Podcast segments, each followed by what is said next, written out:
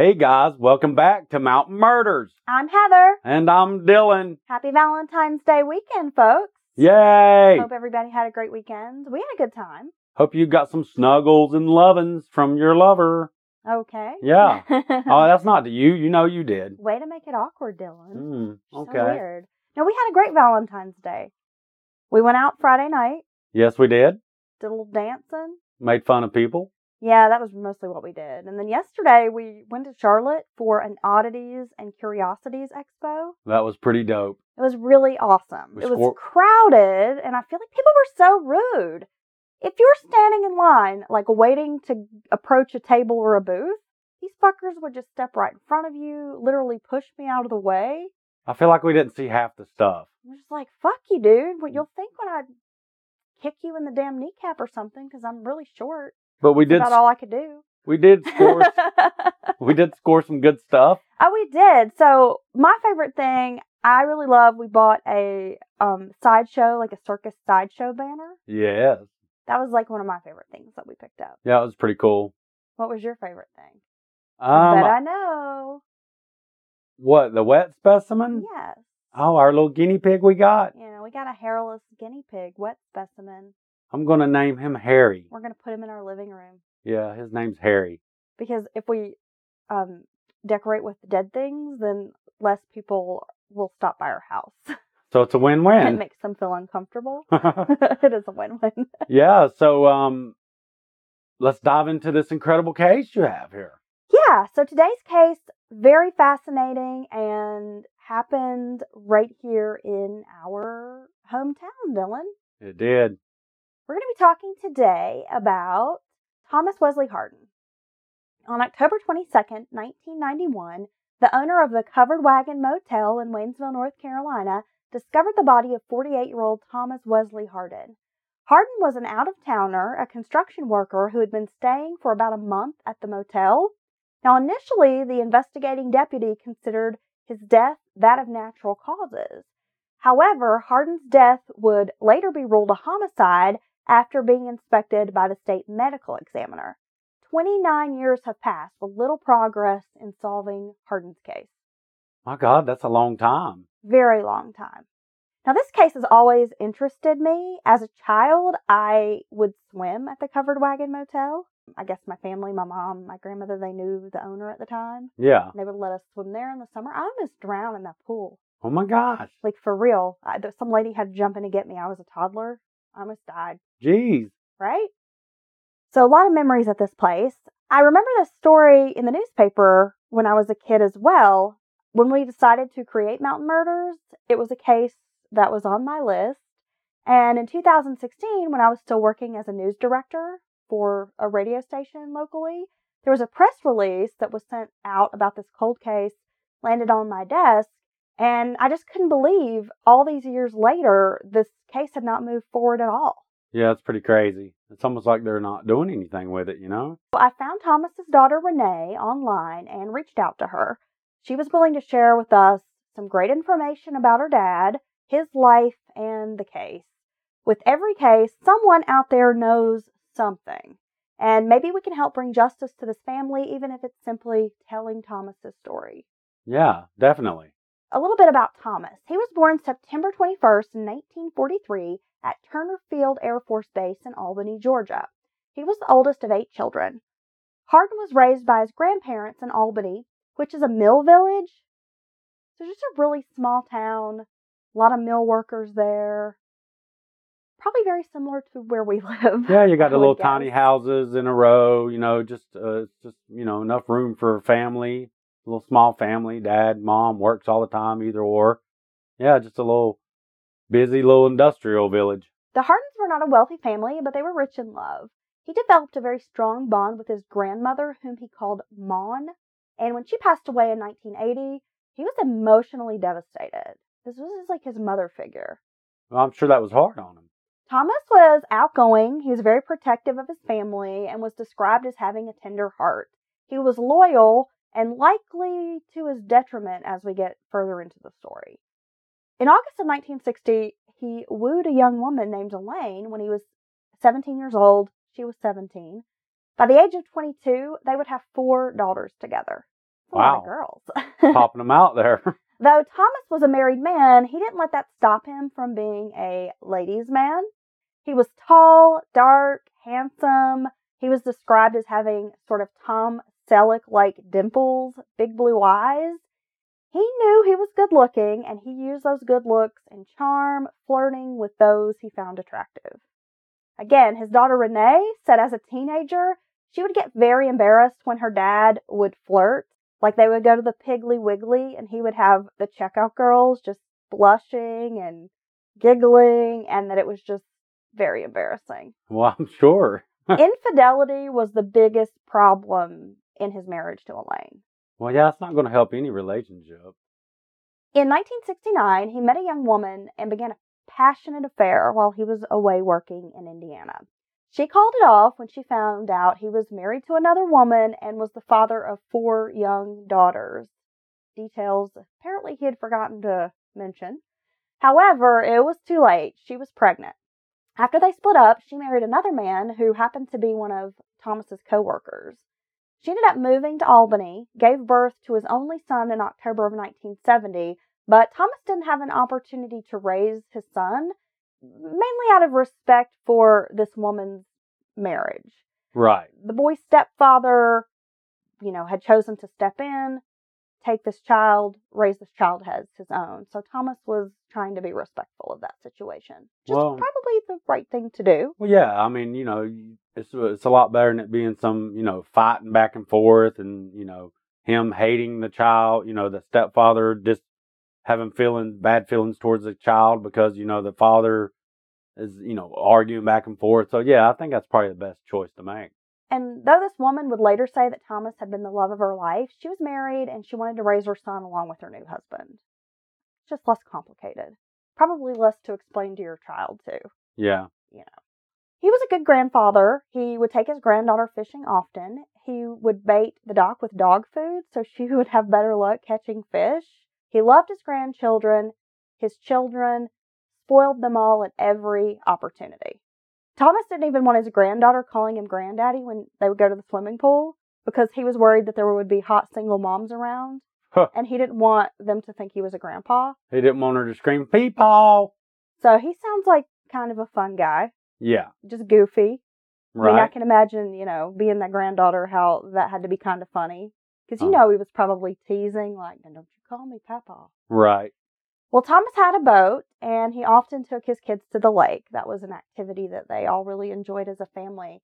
And again, he really loved his kids and his grandkids. His daughters would say he was a very good dad.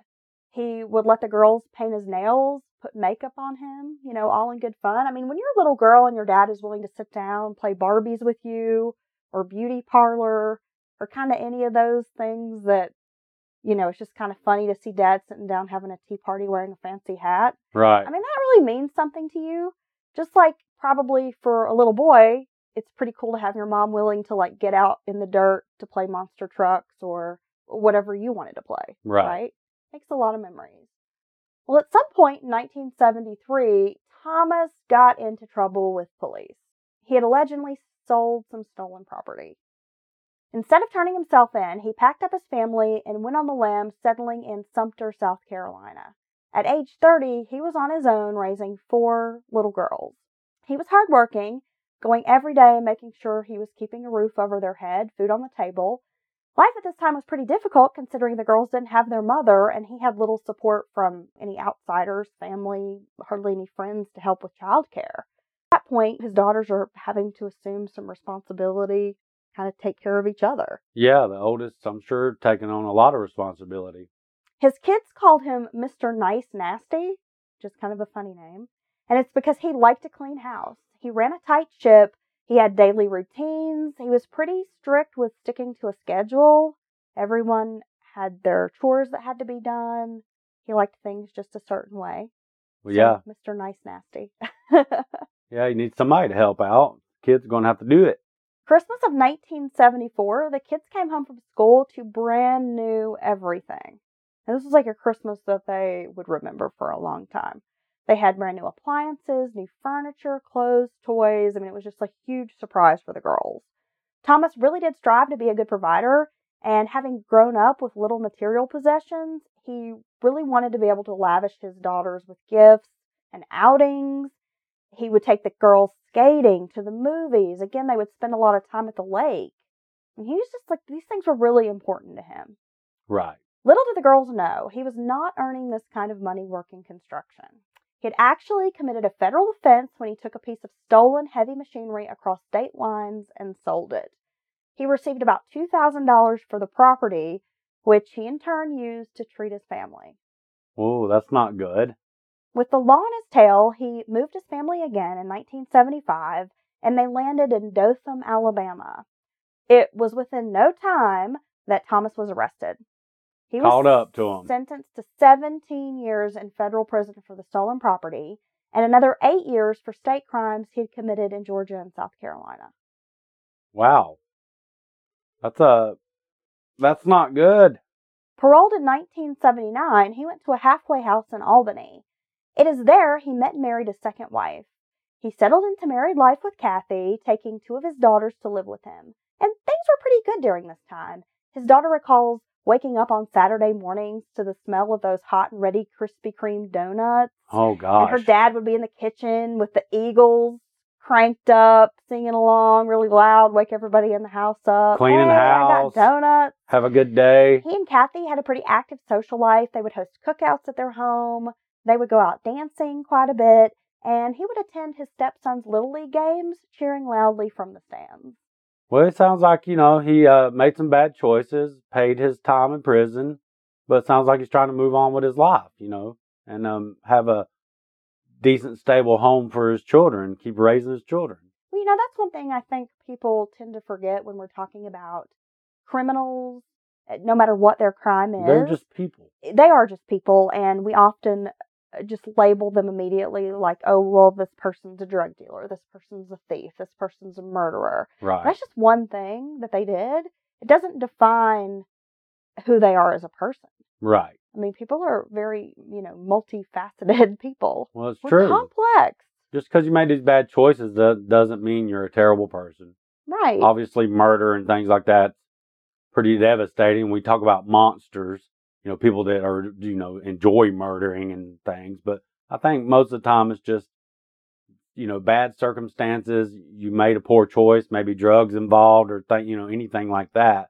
But that doesn't mean you're just, you know, you're just a normal person who wants to, you know, have a job and, you know, have a household, raise kids if you have kids. He was a hard charging, hard partying guy, too. Those closest to him said he cussed like a sailor, smoked like a freight train, and drank lots of Budweiser. And he really liked loud Southern rock music. What's America's beer? He's a good time party guy, right? Huh. Thomas earned the nickname Homer because working in construction, he did a lot of traveling for work, but he would always secure employment for his homeboys. He would always make sure that his brothers, his friends from Albany, would have jobs, would be able to come along with whatever job he was working. He would get them jobs as well. Well, that probably makes it easier to be away from home. wanted got- everybody to be able to make money and have a good time, and I'm sure, yeah, have have a couple friends around. Traveling for work sucks. yeah, It'd be really lonely. yeah, that'd be uh, be tough. It was after the death of his grandmother Mon, which, if you remember, that was in 1980. She had raised him, you know, and family members say that they just saw a shift in Thomas's behavior. He started drinking heavily. It went from the, you know, maybe the weekend six pack to excessively drinking to the point of just being drunk.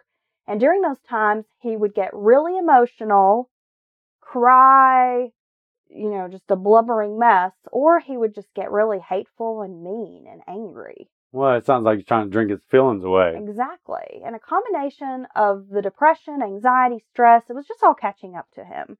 And it was during this time that Thomas began using heroin. Oh, that's not going to help. By the mid 1980s, he was on his second divorce, finding himself in more legal trouble for burglary, and he spent some more time in jail. Oh gosh, Thomas, he's tried, but every time seems like he's getting, you know, then his grandmother dies, and it seems like kind of sent him in a tailspin, and I'm sure that's what pro- helped lead to this second divorce. Is just uh, thought the guy can't win. By the end of the 1980s, Thomas was moving around a lot from job to job, and during that time, he met a woman named Sharon. The two ended up getting married in 1990, and they seemed like they were a pretty good pair. Thomas was working, but also actively using drugs and alcohol during this time. She would often go with him when he would go away to work. She would go stay with him in the motel rooms and, you know, just try to keep an eye on him. He was working a job in Chester, Virginia, and his wife hadn't gone on that trip and she hadn't heard from him for several days. Fearing the worst, because she knew he battled addiction issues and alcohol problems, she just knew something was wrong, jumped in the car, and drove to the motel where he was staying. For her to drive from Albany, Georgia up to Chester, Virginia, I mean, that's not an easy trip. Well, that's a pretty good trip. That's like half a day or so. To go that far, you know she had to be concerned. When she finds him in the motel room, he's with two other men that he works with, Pete DeWitt and Waldo Parnell. The three had been using drugs for days. I mean, they were basically on, what do you want to say, a bender? Yeah, a ben- binge? A bender? Uh, yeah. Sharon was really angry, as you can imagine, and she left him there. Well, I can imagine their face when she come popping through the door. Never expected her to come popping in on their party. He eventually returned home in an attempt to make up with his wife. Now, he told her he had sworn off drugs, he wasn't going to do them again, and that he'd had this big falling out with DeWitt and Parnell. They owed him money, and he was not going to be sharing a room with them again. I mean, he seemed pretty upset with these guys. Well, maybe maybe he's had enough of it. With the help of his wife, he he did get clean. He stopped using drugs. A doctor had told him that he had liver cirrhosis, and he knew it was a death warrant if he continued drinking heavily. He cut back on the drinking, but he didn't stop completely, but he did stop using drugs, and he really seemed to mean it. He had quit using and was functioning pretty well. By September of 1991, Sharon and his daughters were concerned because he wanted to take another job with BE&K Construction, which was out of town.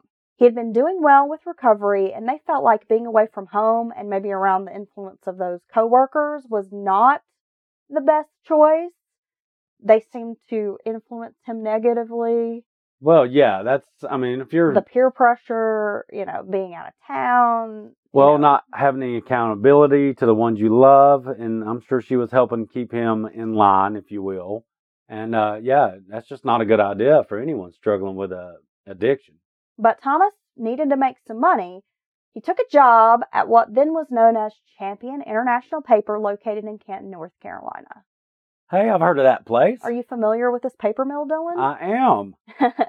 well, the paper mill would be doing a 30 day shutdown. Yeah, they call that a cold mill. So there's a lot of projects going on. They bring a lot of outside contractors in, different crews. So yeah, this makes total sense. So, like, what kinds of things might they be doing? Uh, just major projects that take uh, more than just a half a day or a day, because and uh, because the entire place is shut down, it allows them to do some big capital projects, as they call them. Um, I mean, I, I don't know anything specific, but Okay, so this is like a big deal. oh, it's a big deal. Millions of dollars tied up, planned for years. Yeah, it's a big deal. Okay, so Thomas coming to the paper mill, gonna do some work, probably make a good chunk of He's change. going to make some good money. They're going to be working long hours. Yeah, get everything done in time. Now, Sharon agreed that Thomas could take the job under the premise that she was going to drive up to this covered wagon motel where he would be staying on the weekends so she could be with him. Kind of allowed her to keep an eye on him, make sure he didn't get into any trouble, but it also kept him from just being lonely. Yeah, well, that'd be nice to have your wife come up every weekend. It's hard to be away on those jobs for weeks or months at a time, and especially when you have family, when you've got a wife at home, kids at home, a husband at home. I mean, you know, yeah, you'd rather be spending time with them than holed up in some motel room Well, in yeah, a some strange town. yeah, and uh, that's a little bit closer to her. You know, Maggie Valley to uh, Albany, Georgia, a lot closer, a little easier drive for her. On the weekend of October 20th, 1991, the job was ending, and Sharon decided she was going to stay home. Thomas had a few loose ends to tie up in town, like pick up his last paycheck, he had to settle up on his room, all that stuff, but planning to come home soon. Now, I'm sure after working hard all week, as you mentioned, those long hours doing these big jobs, the last thing he wanted to do was pack up that vehicle on Friday and head home. He probably wanted to give himself maybe a day to sleep in, rest up. He had to pack up all of his stuff. I mean, you're out of town for weeks at a time. I'm sure you've got quite a bit of stuff with you. Yeah, Not only that, but the drive back to Albany is about, mm, I'm going to guess, five and a half or six hours. from Waynesville. Wow. That's pretty good drive. So I'm guessing he probably wanted to rest up, pack up, and then, you know, take a day to drive. Right. But two days later, he would be dead. My gosh. Now, when his body was found in the motel room, the responding deputy assumed he had died of natural causes. The deputy noted a few blood drops leading from the bathroom to the bed in the motel room. He was found on the floor in a prone position, and the mattress had partially like been pulled down, almost kind of on him. There were no signs of a struggle. The motel owner had gotten a call for Thomas at the desk, and I believe it was Sharon calling because she wasn't reaching him in the room. She was concerned. That's when his body was discovered on the floor. He had blood in his mouth and nose. A doctor named James Milling had been called to the scene, reported he believed it was a suspicious death. Now, he told the deputy he believed Harden died of strangulation, but authorities did not immediately treat the case as a homicide. Well, that doesn't make sense. Now, here's small town for you. Dr. Milling was my papa's doctor. Ah. I believe they were fishing buddies as well. That's what you get in a small town, right? Yeah, but you got the small town doctor is like, yeah, I think this is not natural causes, and I think this man appears to have been strangled. Yeah, exactly. But the investigating deputies knew better because they haven't been trained at all in that stuff. That makes sense. Haywood County Sheriff at the time, a man named Tom Alexander, Oh yeah. said there were no signs of a struggle or forced entry, so he did not suspect foul play. Investigators would wait for an autopsy report. Well, the autopsy performed the following day showed that Harden had died from hemorrhaging and fracturing of the larynx. The pathologist agreed with Dr. Milling's initial findings that Harden had died from an injury consistent with strangulation, calling it a very violent, unnatural death. Okay, so now the sheriff's department is going to be like, okay, we have a murder, and that's how they're going to treat it, right? Well, the sheriff's office sat down with the family and explained they had three doctors showing the death as consistent with strangulation, but they were not ruling out the death was from natural causes. That doesn't make sense. Investigators pointed out that Harden had a history of drug and alcohol abuse, suggesting perhaps he had committed suicide. Now, Dr. Thompson, who was one of the doctors that examined Harden, said it was impossible for a person to commit suicide by strangling themselves. Yeah, because you pass out and you have to continue to strangle after you pass out to kill some. Ah, The sheriff's office released a statement at the time to the local newspaper stating, We have no suspects, we have no motive, we have no opportunity. We'd love to solve this case and put it to rest, but we just don't have anything right now. I don't And- think they're looking for anything. Then the case goes cold. Okay. But a few pieces of evidence surfaced that seemed to go unnoticed. It was reported by the motel owner that two men had in fact been staying in Harden's room before the murder. Now, if you remember, Harden had a fight with those guys, Pete and Waldo, two coworkers while he was in Virginia, and he said that they owed him money. Sharon found a hairbrush and a bottle of shampoo in Thomas's Waynesville motel room that belonged to these two men, and she recognized it as having belonged to those men because they had stayed together in Virginia and she had been there and she had seen the brand of shampoo and this particular hairbrush that she knew did not belong to her husband. Hey. The brand was the same, the same exact hairbrush, probably had the men's hair yeah. in the brush. Wow. There's some evidence. Well, at the time, the deputy who was over the case, a guy named Jim Parton, told Sharon and Renee that unless they had names, phone numbers, or more information on those two men, then the sheriff's office couldn't really investigate them. Isn't that what you do? Isn't that what the word investigate means? To Well- find out that information? Well, isn't that like what they're being paid to do? I I'm didn't know it was like the family's job to be responsible They have, for. they're the cops. They're to investigate, the lead investigator on the case. And I'm telling you that I know someone likely was in the room with him. The man at the hotel who runs it, I saw two men in there. Just because the door's not kicked in and lamp's knocked over, what the, do you have to have that for it to be a murder? I don't get that. I know you look for, but there's no forced entry because they were in the room. They was cool with each other to a degree. And then something happened. Well, Sharon had also found a crumpled up DUI that Thomas had been issued while he was in North Carolina. And she told the sheriff's office about it, but they said they had no record of this DUI. They couldn't find anything about it. Sharon also found an aluminum baseball bat in Thomas's truck after the murder. The bat didn't belong to him. Sharon thought it was strange, but threw it away. Well, later on, Renee and Sharon asked the medical examiner if Thomas's injuries, like the crushing of the larynx, that had to take some force, like a blunt force trauma, could that have been done like if you were hit with a baseball bat In or if throat. someone took a baseball bat and put it at your throat Oh and God. pushed down, you know. Oh. And Dr. Thompson said, yes, absolutely. The injury had come from blunt force trauma to the throat, and that that would have been a very good or logical explanation. Oh my gosh. Now, there was blood found on Harden's shirt and on the bed, but it was not tested. So, who knows if it matched Thomas's DNA profile or if it was someone else's. Also, his pocket knife was missing. There is a theory that perhaps maybe he tried to fight off the attacker, maybe even like stabbed them with his pocket knife, Yeah. and that's where those drops of blood came from, and then the pocket knife was taken. See, he has he has personal items. A man like a working man like that, his pocket knife is with him at all times, twenty four seven.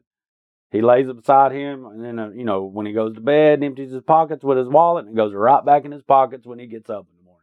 Guarantee it. Well, after all, the investigators said it didn't appear to be a homicide. But my question is, and I'm no medical expert, but if a person has a heart attack and dies, is it common for there to be random blood drops around the deceased? Well, If a person has a heart attack and dies, when the medical mm-hmm. examiners that look at the body back up that conclusion that yeah, they it looks like they died from a heart attack. They don't say, "Wow, it looks like this man was strangled. This looks like a homicide." They don't say that. I just how they don't give any merit to the what the experts are saying, and I don't understand what well, why they're doing that. Another strange element is that Thomas's shirt had a piece of chewing gum on it, and that gum was never tested. Had it been in Harden's mouth, and you know maybe when he was attacked, spit it out, or did it belong to someone else who maybe spat it out on him after they killed him? Or Like, fell I'm just out out of their mouth Imagining this person's killed him, and they're basically like, "Here's a fuck you," and spit their gum out on him. or it falls out of their mouth literally while they're because he was a good sized man. You know, he wasn't a little guy, so it probably was not easy to do what they did to him. I mean, I'm just speculating here. but- Yeah, but hey, here's But a if big I were an investigator, here's a wad of DNA. I have this mind that goes in these different directions that, hey, we need to figure out who belongs to this gum. I just don't see who co- who sees this scene and and it's like, oh, it just looks totally normal. You know, he probably killed himself. Well, when the family starts pressing for more information and bringing to the attention of law enforcement that there are these various clues, evidence, could you look into these things? Detectives end up offering up this theory that Harden had gone to a bar in Asheville, had a fight, returned to his room, and died. There was little evidence to support this theory. It was based on the fact that there was a membership card from a bar in Asheville found in Harden's room. I mean, if that's the case and something happens to me, they're probably going to find like 30 private membership club cards for different bars in Asheville. Please don't let them assume that that's what I was doing today if I Wait. end up dead. He'd been there for weeks working. There's no telling when oh, because I'm sure they didn't go to the bar and ask any damn questions. I'm going to guess. Have you seen this man? Did was he here that last night, the night before? Do you know anything? They didn't do that. I'm going to guess. Well, and there were even reports where, you know, I think the motel owner had said she had seen or he had seen him like the night before they found him, like come back at like 9:30 that night or something. So Mhm. probably not time for him to get off work, go to the bar, come back. Well, Thomas's daughter Renee, she is not going to give up. She spent years hounding the Haywood County Sheriff's Office while maintaining meticulous notes about the investigation, and I know because I have had my hands on copies of these notes. wow. She has detailed phone conversations, she has copies of emails, letters, notations, who said what, what time they said it, the date. Yeah, her notes are very thorough. Sharon Harden sent a letter to Unsolved Mysteries, hoping that her husband's story might become a show segment, which could spark new interest in the case. The state medical examiner had actually referred Renee to the state's attorney general, but when she contacted them, They told her that their office couldn't really step in to help with the case unless Sheriff Alexander asked them to do so. Huh. Yeah, we okay, but they didn't do that because they can't. They'd really like to help solve this case, but we just can't figure out a way to do it.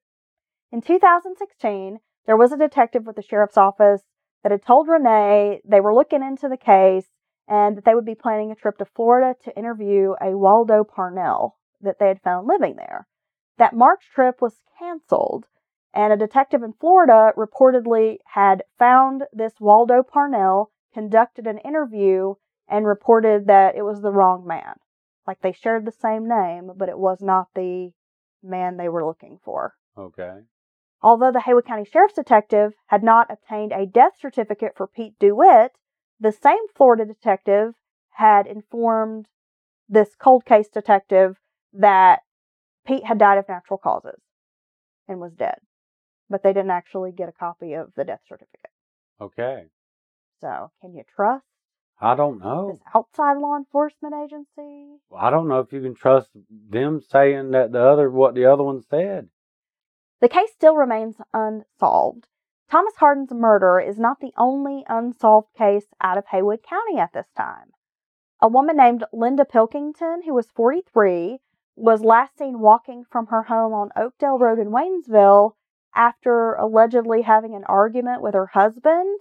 She left out, you know, late at night about 10:30, was not seen again, missing for 2 weeks, and then they find her body in a remote area known as White Oak, which if you've been to White Oak, remote is a good way to describe that place. Uh, yeah. You don't end up there by accident. Her body was discovered by a fisherman, and she was about 30 foot off White Oak Road and was lodged on some rocks, kind of over an embankment, like looking down on the water. Three branches covered the body, which made it difficult to see. Sheriff Tom Alexander was over the department at this time. And guess what? Her murder remains unsolved as well. Imagine that. Let's talk a bit about Tom Alexander. Oh, I, I thought you might bring that up. It was discovered that he was paid thousands of dollars every month to look the other way so that a South Carolina company could operate illegal video poker machines in our county. Wow. The owner claimed to have paid $100 per machine each month, or he would not be allowed to operate in the county. Although Alexander was not officially charged, he was named in court testimony because of another mountain sheriff who had pretty much done the same thing and got busted Yeah. in 2008. Federal investigators wanted to take a look at Alexander's financial records linked to the illegal gaming operation. He was also subpoenaed by a grand jury. Alexander retired in January 2009 without facing criminal charges for his alleged role. Isn't it funny how that works? We'll just let you retire out if you just go away because more than likely he was going to drag other people, local people in power, down with him.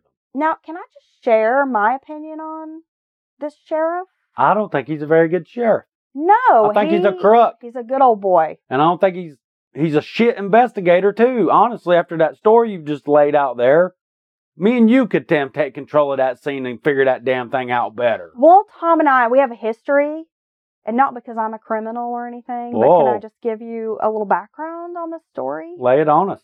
Okay, sometime in the early 2000s, I wasn't even living in this area at the time. My great uncle was at home minding his own business, and he's an elderly gentleman. There was a home invasion. These three guys break in his house, attack him, seriously injure my, my great uncle. He was in the hospital for some time, in a coma for several days. Oh my God. I mean, I believe he had like a brain, like a traumatic brain injury. I mean, this is really serious, right? Yeah. His girlfriend and a neighbor witnessed this attack, called the cops, knew the three assailants, gave eyewitness statements. So you have witnesses. Here are the men who broke in this house and attacked him, right? What happened? Nothing. Nothing happens. Well, you know me. I'm a very vocal, outspoken advocate when I feel there's injustice in the world. Yeah. It's just who I am by nature. I am very disheartened by this situation, and I contact the local newspaper. And I ask a journalist, why don't you look into this? It seems like there's a lot of this type of thing that goes unsolved in our town. Right. Okay, this, this journalist starts looking into it, interviews my uncle, gets copies of the police report, writes up a big newspaper article on it, you know, and asks Mr. Alexander, why did you not investigate this or why haven't you made any arrests? You know, he gives some big song and dance about, well, you know, one of the assailants is, um, you know, enrolled member, lives on the reservation. I don't have jurisdiction to go over there and arrest him. You contact federal agents and tell them what's going on. And they go arrest them. Yeah, well, you bring the happen. federal government into it. Nothing ever happened. That's ridiculous. That's a stupid. Who's going to even believe that dumbass excuse? So nothing happens, right? Yeah. Then, some days after this article is published, guess who calls my mother? Oh, let me guess. Sheriff Alexander. Oh, what did he have to say? He wanted to confront my mother, and my mother says to him, Well, Heather's a grown woman, and if you'd like her contact information, I'll gladly give that to you, and you can phone her yourself. She doesn't live here. As a matter of fact, she's in the military, and here's where you can reach her. He goes on to say he doesn't appreciate me calling him stupid in the newspaper. And my mom's like, Yeah, I'm pretty sure she said you were incompetent, not stupid. And, you know, anyway, like I said, she's an adult. You can talk to her on your own. He then says, Well, I'm the sheriff, and if I really wanted to find her, I could do it. Huh, Almost like that wait. was a threat. Well, not if she's a damn murderer. You won't find her, you son of a bitch. And my mom was like, Well, then I don't know why you're calling my house. Because you sure don't find the people who commit these crimes. I mean, so again, I just don't understand. Here you got the seasoned sheriff in town who's going to call my mama and complain about me He sounds like a bully. when I'm an not- adult. I don't know. Here, here's what you got. I just don't have much for this fella. And I feel like there is a lot of unsolved cases and crimes that were committed under his uh, time in office. Yep. That if there was an internal audit or investigation into the that period of time, Right. that they would turn up a lot of unsolved crimes. Yeah, it sounds like a case of incompetence, Bad leadership. small town sheriff. He thinks he's, you know, the buck begins and stops with him. What he thinks and says goes. He's crook. He's doing, taking a, a legal. I mean, that's basically what, like, almost like racketeering, you know, conspiring, taking bribes, and, you know, a network of criminal activity, really, if you got all this legal poker going on. There's no telling what else he had his fingers in. And he don't want any out. That's why he don't bring outside agencies into anything for any reason, if even if it is murder or assault, serious assault, because he don't want them sniffing around his back door. Okay, because he's got a lot, plenty of shit to hide. This is all speculation on my part, but what uh, it's either he's a horrible, horribly incompetent and stupid. Let's go ahead and put stupid in because a stupid person takes the word incompetent for stupid because they don't know what the word incompetent means. And uh, he's either terrible at his job, very bad at it, or these were intentional decisions made for other reasons. And we, we don't know what those reasons are. Okay, so yeah, I'm just floating it out there. Yeah, there- there it for him, and I think this is a prime example of what you get when you have someone like him in office. Yeah, Okay, because the sheriff is elected, and thankfully we do have a great sheriff in our county right now. we do. A man who is very involved, believes in community policing. He is out there working the streets. He goes on calls himself. Yes, he's out there working Yes, just sir. as hard as the deputies. He is. sharing that caseload. I mean, you see him out in public. He's done a lot for this community. Yeah, well, so thank goodness for Sheriff Christopher. Greg Christopher. Yes, Great sir. man. I believe he's done wonders for this county. And I'm I'm just glad Tom Alexander's not at the helm right now, given all the things, the major issues this area faces. yeah. Because Well, we, here's some of my thoughts. Now, did the investigators do everything that they could? It seems like there's a lot of evidence, clues, interviews that just never happened. right, Is this case another one of those like small town politics in play? He was an out of towner. They tried to play up the fact that he was a drug addict and alcoholic. Were they just thinking like, who cares if this case is never solved right, because he's not one of us? right. It's a complicated case because now 29 years have passed. It's hard. You've got witnesses who've moved on, can't be tracked down, or have passed away. or people just forget the small one, especially if it's that small thing they happen to see it, of people they didn't know, you know, just this glance or someone arguing beside a car, you know, these things you're not going to remember for the next 30 years of your life. And I got one more theory. Maggie Valley, there where that hotel is, this whole area is all about tourism. Yeah, well, I think that's actually technically considered Waynesville. It's not quite Maggie. Oh, but okay. it's very close. So I'm Maggie sorry. Valley. Well, well, this area, this entire area is all about tourism, and they basically say screw the locals and cater to the tourists. Let's be honest. I don't think that they didn't want man killed in Waynesville hotel, local hotel, on the front page. Murder afoot, all that kind of shit. makes sense. yeah, maybe. Well, and even now, it's a cold case. So is it like a lack of funding or resources that they don't want to have to put forth to do more investigation? I mean, it costs a lot of money to do DNA testing, a lot of manpower to work cold cases, especially when you are living in a high crime area. I mean, we have a huge Right. opioid and methamphetamine problem here, like a lot of mountain towns, a lot of southern towns. I mean, but by now, any evidence that they did have, I mean, it could be completely gone, destroyed, missing. I know that in Renee's notes that she had sent me, she was saying that the deputy Jim Parton, who had worked on the case, actually had a lot of the notes and files at his house after he'd retired Okay. in his possession. Now, is he doing that because he don't want anything to happen to him and he hopes something can come of it? Because we've we've heard of cold cases solved for that very reason, but or is yeah, I, don't know. And again, why was Sheriff Alexander and his office so dismissive about this murder theory when it was backed up by plenty of evidence? All the experts. I mean, the whole thing is a clear case of botched police work, an agency that's either too lazy to investigate, or maybe they're just apathetic, or they don't care, or, they just some- don't know what to do. right, or there's hiding something else. maybe there's incompetence. I don't know. but, you know, this case has always just really upset me. Well, how could it not? And I hope that one day they get some closure. But if anybody has information, because you never know, it's a small town, someone might hear this, someone may know something. And if you have any information about what happened back in 1991, please feel free to contact the Sheriff's Office 828-452-6666 as this is still a cold case and any new information or leads I'm sure would greatly be appreciated. You never know. Maybe someone knows something out there. Well, Renee, thank you so much for letting us tell your dad's story. Yes, thank you. And again, I hope that we might be able to bring a little closure for your family.